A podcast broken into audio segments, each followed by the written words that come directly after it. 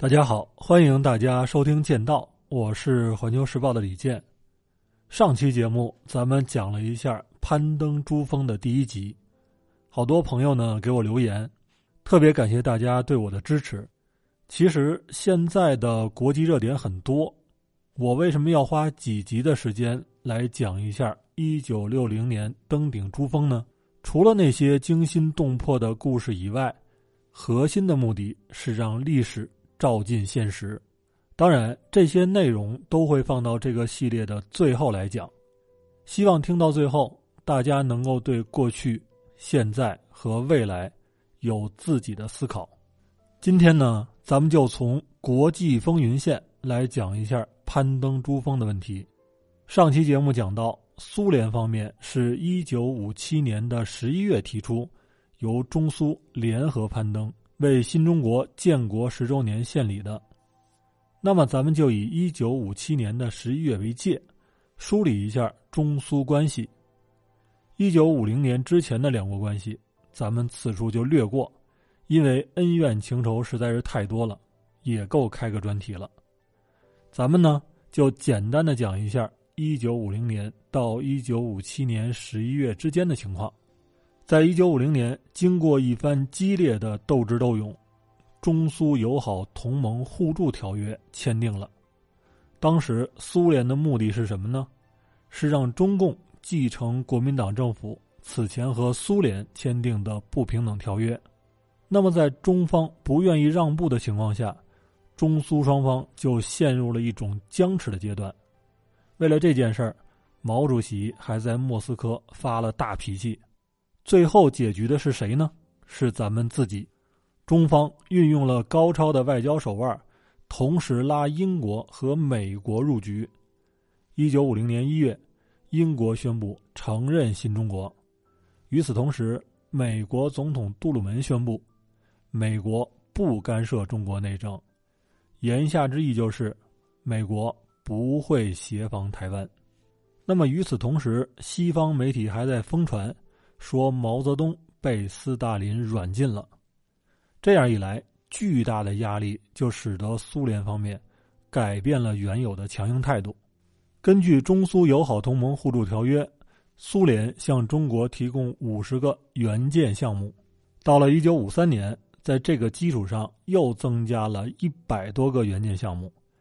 一九五五年，苏联海军正式撤离旅顺和大连，中国终于收回了这两块国土。在这里请大家注意，旅顺和大连曾经被苏联视为自己的核心利益，因为他们是不动港，是出海口，把这两个地方拿回来殊为不易。一九五六年，苏联再次主动增加了六十七个援建项目。在一九五七年最高峰的时候，苏联援建中国的项目达到了二百九十一个，援助金额达到了三十亿美元，是一九五零年承诺金额的十倍以上。那么苏联为什么会这么慷慨呢？主要原因有两个。一是中国基本上靠自己的力量把抗美援朝战争打赢了，这是苏联所万万没有想到的。当年在斯大林的眼中，中国只是苏联的附庸、战略缓冲区和前进基地，当然重要性比朝鲜半岛是大多了。关于朝鲜战争，斯大林的算盘是这么打的：第一，如果美国不出兵，北朝鲜灭了南朝鲜的话，那么在中国的损失就能够从朝鲜半岛补回来，因为釜山和仁川这样的港口都是天然良港。第二，如果美国出兵，金日成扛住了，那么苏联就属于以小博大，无论在亚洲还是在欧洲，它都能够对美国形成优势。第三，如果美国出兵，北朝鲜败了，而中国不出兵的话，那么美国会把兵锋直接推到鸭绿江边，直接威胁中国的重工业基地，而金日成也有可能在中国成立流亡政府。这样一来，中国势必请求苏联不要从大连旅顺撤军，也不会再提收回权益的事儿。第四，如果美国和中国都出兵了，中国肯定打不过世界第一强国美国，到那个时候必然会向苏联求援，苏军同样可以留在中国不走。所以为什么一九五零年七月七号美国轻易的就促成了联合国同意组建联合国军干涉朝鲜战局呢？因为联合国在表决的时候苏联代表不见了，而苏联代表没有能够行使否决权，绝不像是外界所传的那样说他肾精亏虚，当时尿急上厕所了，而是斯大林就是想把美国引到朝鲜半岛。但是让他没有想到的是，中国人居然用牙齿把用钢铁包裹起来的美军给啃下来了。就这样，三年的抗美援朝战争打下来，苏联的对华战略发生了根本性的改变，苏联眼中的附庸变成了威震敌胆的盟友，于是各种援助滚滚而来，苏军也历史性的撤出了中国领土。这是咱们所说的中苏关系改善的第一个原因，就是抗美援朝战争的胜利。第二个原因呢，是苏共二十大。简单的来说，就是一九五六年的二月，苏共召开了二十大，它是苏联和国际共产主义历史的一个重要的转折点。在这次会上全面否定了斯大林执政时期的各种理论，指出斯大林的各种错误，批判对他的个人崇拜，还提出了和平共处、和平竞赛、和平过渡的三和新理论。那么苏联人放飞自我的结果是什么呢？结果就是社会主义阵营乱了套了。无论是苏联还是赫鲁晓夫本人都感到了空前巨大的压力。一九五七年，苏联要举办十月革命四十周年国庆和世界各国共产党及工人党代表大会，赫鲁晓夫想用这次大会来凝聚人心，所以他迫切希望毛主席能够到莫斯科为他助阵。为了表达诚意，他也拿出了一份大礼。什么大礼呢？他力排众议，决定向中国提供原子弹和导弹技术。一九五七年的十月十五号，双方签署了国防协定，苏联帮助中国进行原子弹的研究和生产，提供原子弹的数学模型和图纸资料。那么苏联承诺帮咱们研制原子弹，咱们这边高兴得不得了，因为苏联爆炸第一颗原子弹虽然比美国晚了四年，但是它的技术后来居上，在一些领域甚至超过了美国。比如说，苏联在一九六一年的十月三十号在北冰洋的新地岛爆炸了一颗叫伊万的氢弹，当时宣布的当量是五千万吨，但是西方认为已经达到了五千七百万吨，是人类历史上至今为止威力最大的炸弹。它爆炸的瞬间产生的火球直径是 四点六公里，距离爆炸地点五十五公里以内的所有的建筑物全部被摧毁，形成的蘑菇云高达六十四公里。爆炸以后，它的电磁脉冲使得整个北半球一个小时以内所有的无线电通讯全部中断，而这次爆炸以后所引发的大气的扰动瞬间环绕地球三周。这颗氢弹爆炸的威力相当于投在日本广岛的原子弹的三千八百多倍，而实际上苏联原本是想把当量定在一亿吨，正是因为考虑到当量过大，怕把地球给炸漏了，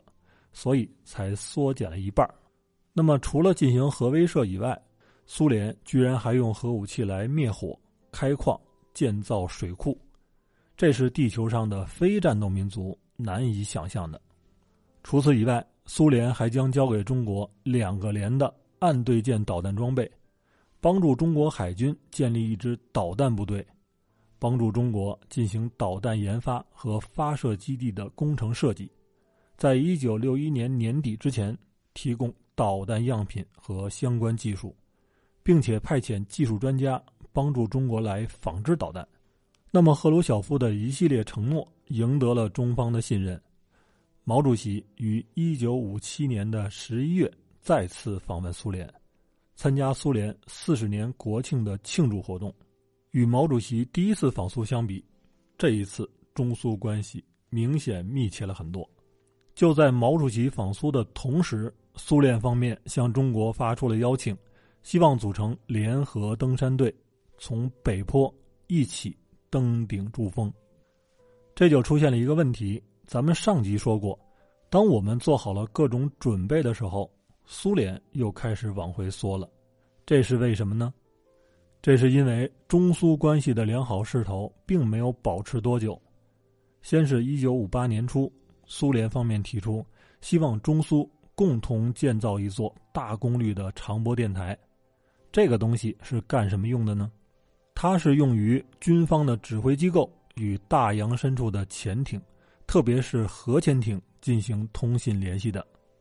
那个时候苏联刚刚完成了第一艘核潜艇的试航，如果想让它在各大洋神出鬼没的话，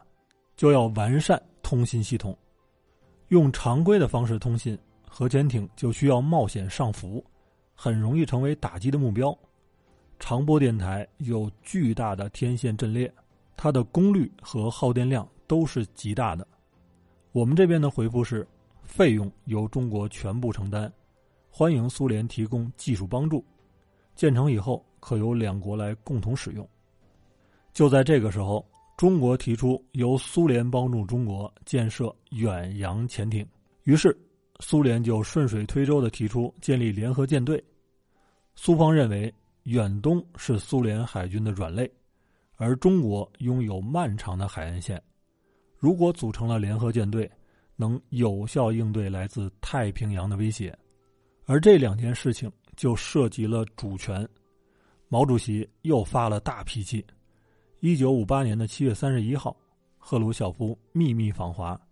就长波电台和联合舰队的事情向毛主席进行解释。最后的结果是联合舰队没戏，但双方同意建长波电台。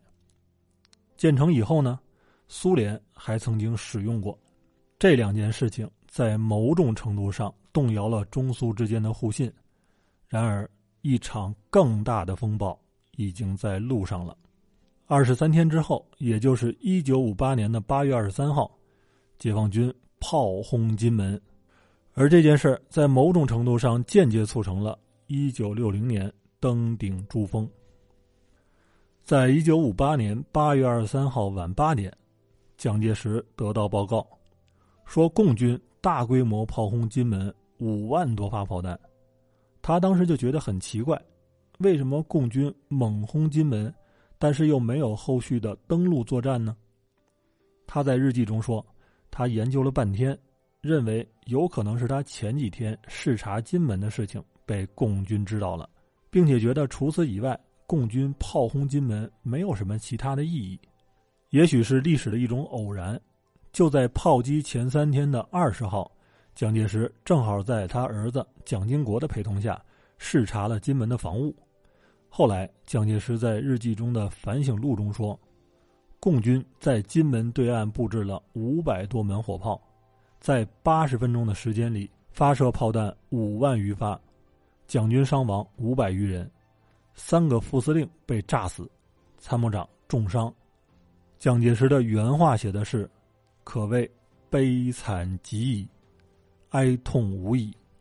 后来呢，蒋召见了美国大使庄莱德，讨论对于大陆进行武力报复的问题。美国大使就跟蒋介石说，你们有自卫的权利，但你们行动之前应该尽可能的和美国政府协商。蒋介石一听都快气炸了，他跟美国大使说，我们在大陆作战的时候，曾经因为遵守和美国政府协商的承诺而遭遇了多次惨痛的失败，绝不可以再重蹈覆辙了。到了八月三十一号，蒋介石接到了美国国防部的回电，又是气得要死，在日记中写的是愤痛无已。那么美国国防部是怎么回电的呢？他的意思是，人家拿炮打你，又不攻占你的金门和马祖，你说要用空军轰炸共军的海空军基地和炮位，那我们没办法恢复。咱们再说说中苏这边，炮轰金门对于中苏关系的影响远大于联合舰队和长波电台。实际上，中苏之间有一个心结，那就是台湾。咱们在之前的节目中讲过，早在一九四九年的七月，毛主席就提出一九五零年夏天攻台。当时他就要求在苏联访问的刘少奇向斯大林求助，中方的要求是向苏方买一百至两百架歼击机，四十至八十架轰炸机，并请苏方代为培训一千名的飞行员和三百名机场勤务人员。斯大林呢，当时就表示同意，但是对于中方请求苏联在战时提供空军和海军援助，斯大林拒绝了。后来一九五零年的六月二十五号，朝鲜战争爆发，这个时间点耐人寻味。而且赫鲁晓夫在回忆录中说，战争开始之前，苏联在朝鲜军队中的顾问全部撤离。这就涉及到苏联的战略盘算。斯大林知道，如果没有苏军的海空支援，解放军很难取得台湾海峡的制海权和制空权。如果苏联出兵，美国必然出兵，这是他所不愿意看到的。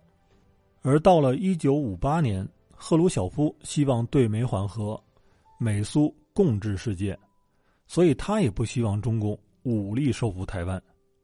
正因为这样，在八二三炮战之前，中方并没有通知苏联，